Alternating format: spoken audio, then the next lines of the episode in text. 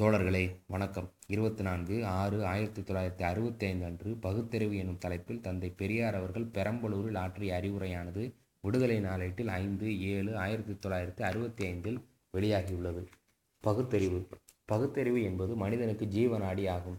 ஜீவராசிகளில் மனிதனுக்குத்தான் பகுத்தறிவு உண்டு.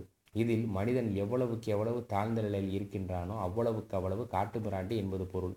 மனிதன் எவ்வளவுக்கு எவ்வளவு பகுத்தறிவு தெளிவு பெறுகிறானோ அவ்வளவுக்கு அவ்வளவு பக்குவமானவன் என்பது பொருள். பகுத்தறிவு பெறும்படியான சாதனம் நமக்கு நீண்ட நாளாகவே தடைபட்டு வந்துள்ளது.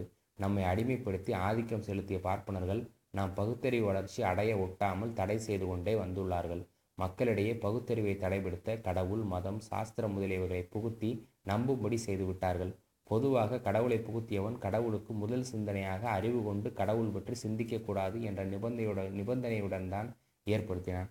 கடவுள் பஞ்சேந்திரியங்களுக்கு எட்ட முடியாத வஸ்து, அறிவுக்கு எட்ட முடியாத வஸ்து. பஞ்சேந்திரியம் என்றால் மெய், வாய், மூக்கு, கண், செவி ஆகும். கடவுள் இந்த 5க்கும் எட்டமாட்டார். இந்த 5ம் கொண்டு தேடவும் கூடாது என்பதாகும். இந்த பஞ்சேந்திரியங்களை எல்லாம் மீறி சிந்திக்க மனது என்ற ஒன்று உள்ளது. இந்த மனதுக்கும் எட்டாத கடவுள் என்று இத்தனை நிபந்தனைகளை போட்டு கடவுளை சொன்னான். கடவுள் என்றால் ஒத்துக்கொள்ள வேண்டும், எங்கே, ஏன், எப்படி என்று கேட்கக்கூடாது என்று கூறிவிட்டான். கடவுள் போலவே மதத்தை பற்றியும் என்ன என்று சிந்திக்கக்கூடாது. மதம் எப்போது ஏற்பட்டது, யாரால் ஏற்பட்டது, என்ன ஆதாரம் என்று சிந்திக்கக்கூடாது. சிந்தித்தால் மதம் போய்விடும். எனவே அப்படியே ஒத்துக்கொள்ள வேண்டும் என்று கூறிவிட்டார்கள். கடவுள் மதம் போலவே சாஸ்திரத்தை பற்றியும் ஆராயக்கூடாது. அத்துடன் பகுத்தறிவு கொண்டு எவன் சாஸ்திரங்களை ஆராய்கிறானோ அவன் நரகத்துக்கு போவான் என்று எழுதி வைத்துள்ளான்.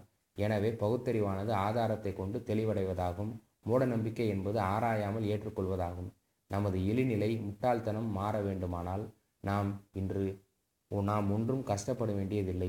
பகுத்தறிவினை கொண்டு தாராளமாக பல தடவை நன்கு சிந்தித்தால் ஒவ்வொன்றும் தானாக நழுவிவிடும். நமது கொள்கை பகுத்தறிவு. பகுத்தறிவு என்றால் நாத்திகமாகும். அறிவு கொண்டு சிந்திப்பதுதான் நாத்திகமாகும்.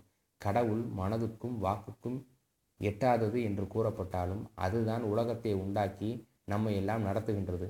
எல்லா விதமான சர்வசக்திகளும் உடையது என்று கூறப்படுகிறது. அப்படிப்பட்ட கடவுள் நம்மை தவிர்த்து மற்ற உலகத்துக்கும் ஒன்றுதான். ஆனால் நமக்குத்தான் ஆயிரக்கணக்கில் கடவுள்கள்.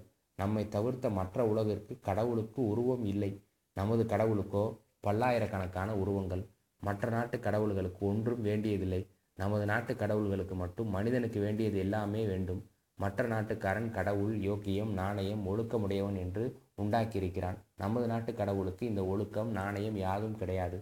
மனிதன் கீழ்த்தரமானவனுக்கு என்னென்ன குணங்கள் இருக்குமோ அவைகள் அத்தனையும் கடவுளுக்கு ஏற்றிவிட்டிருக்கின்றார்கள். இப்படி ஏராளமான பேதங்களும் நடப்புக்கும் ஒவ்வாத காரியங்களும் காரியத்தில் கேடான குணங்களையும் கடவுளுக்கு கற்பித்திருக்கிறார்கள். இவைகளை எல்லாம் நம்புவது மூடநம்பிக்கை. நல்ல வண்ணம் சிந்தித்து ஆராய்ந்து ஏற்கின்றதை ஏற்றுக்கொண்டு மற்றதை தள்ளுவதுதான் பகுத்தறிவு. நாம் பகுத்தறிவு கொண்டு ஆராய்ந்து பார்த்தால் பகுத்தறிவுக்கு ஏற்ற கடவுள் இருக்கிறதா என்பதை சிந்தித்து பார்த்தால் இல்லவே இல்லை. உண்மையில் ஒரு கடவுள் இருக்குமானால் நமக்கு தெரியாமல் இருக்க வேண்டிய அவசியம் என்ன? அந்த கடவுள்தான் இருப்பதாக நமக்காவது ஏன் தெரியப்படுத்தக்கூடாது? பஞ்சேந்திரியங்களுக்கும் மனதுக்கும் எட்டாமல் ஒரு கடவுள் ஏன் பயந்து கொண்டு மறைந்து கொண்டு இருக்க வேண்டும்? சர்வசக்தி உள்ள கடவுள் என்று சொல்லி உற்பத்தி செய்துவிட்டு அது நமக்கு விளங்கும்படி செய்ய விடாமல் அது எப்படி சர்வசக்தி உடையதாகும்? அவர் ஒரு நல்ல கடவுள் என்று சொல்லி அவரால் ஒரு யோகியமான மனிதனை உற்பத்தி பண்ண முடியவில்லையானால் அது எப்படி நல்ல கடவுளாகும்? கோயிலில் கடவுள் இருக்கிறது. திருடன் புகுந்து நடு இரவில் பூட்டை உடைத்து பொண்டாட்டி சேலை, நகை முதலியவற்றை திருடிச் செல்கிறான். அதனை கடவுள் தடுக்க முடியவில்லையே. நாட்டில் நடக்கும் கொலை, கொள்ளை, அக்கிரமங்கள் முதலியவற்றையும் தடுக்க இந்த கடவுளால் முடியவில்லையே. இது எப்படி சர்வ வல்லமை உடைய கடவுளாகும்? நமக்கு ஒழுக்கமான கடவுள் இல்லையே. சைவ சமயத்தில் கந்தன், முருகன், சுப்பிரமணியன் என்று ஒரு கடவுள். அவனுக்கு போட்டியாக வைணவத்தில் ராமன் என்று ஒரு கடவுள். இப்படியாக பல கடவுள்கள் கூறப்படுகின்றன. இந்த கந்தனை பற்றிய கதையும் அசிங்கமும் ஆபாசமாக இருக்கும். ராமனை பற்றிய கதையும் ரொம்பவும் ஒழுக்கக்கேடாக இருக்கும். காரணம், இந்த கதைகளை ரொம்ப காட்டுமிராண்டி காலத்தில் எழுதப்பட்டமையால் பகுத்தறிவை பற்றிய கவலையே இல்லை. விஷ்ணு விபச்சாரத்தனம் செய்த சாபத்தின் பலனாக ராமனாக பிறந்தவன். கந்தன் பிறப்பும் ஆபாசமே. சிவனும் பார்வதியும் ஆயிரக்கணக்கான ஆண்டுகளாக போகம் பண்ணி அசிங்கம் ஆபாசமாக பிறந்தவன் கந்தன்.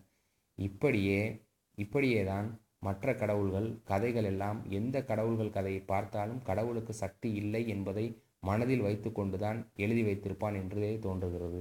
கடவுள் கதை எழுதும்போது துஷ்டர்களை ஒழிக்கவே அழிக்கவே கடவுள் தோன்றினான் என்கிறான்.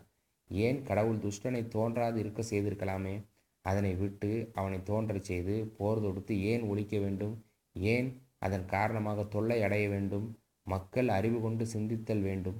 அதுவே பகுத்தறிவை வளர்க்கும். பகுத்தறிவுக்கு தடையாக இருப்பது கடவுள், மூட நம்பிக்கை, சிந்திக்க வெட்டாத நிலை. சிந்தனையே அறிவு. அதுவே மனித வாழ்வை உயர்த்தும். நன்றி, வணக்கம்.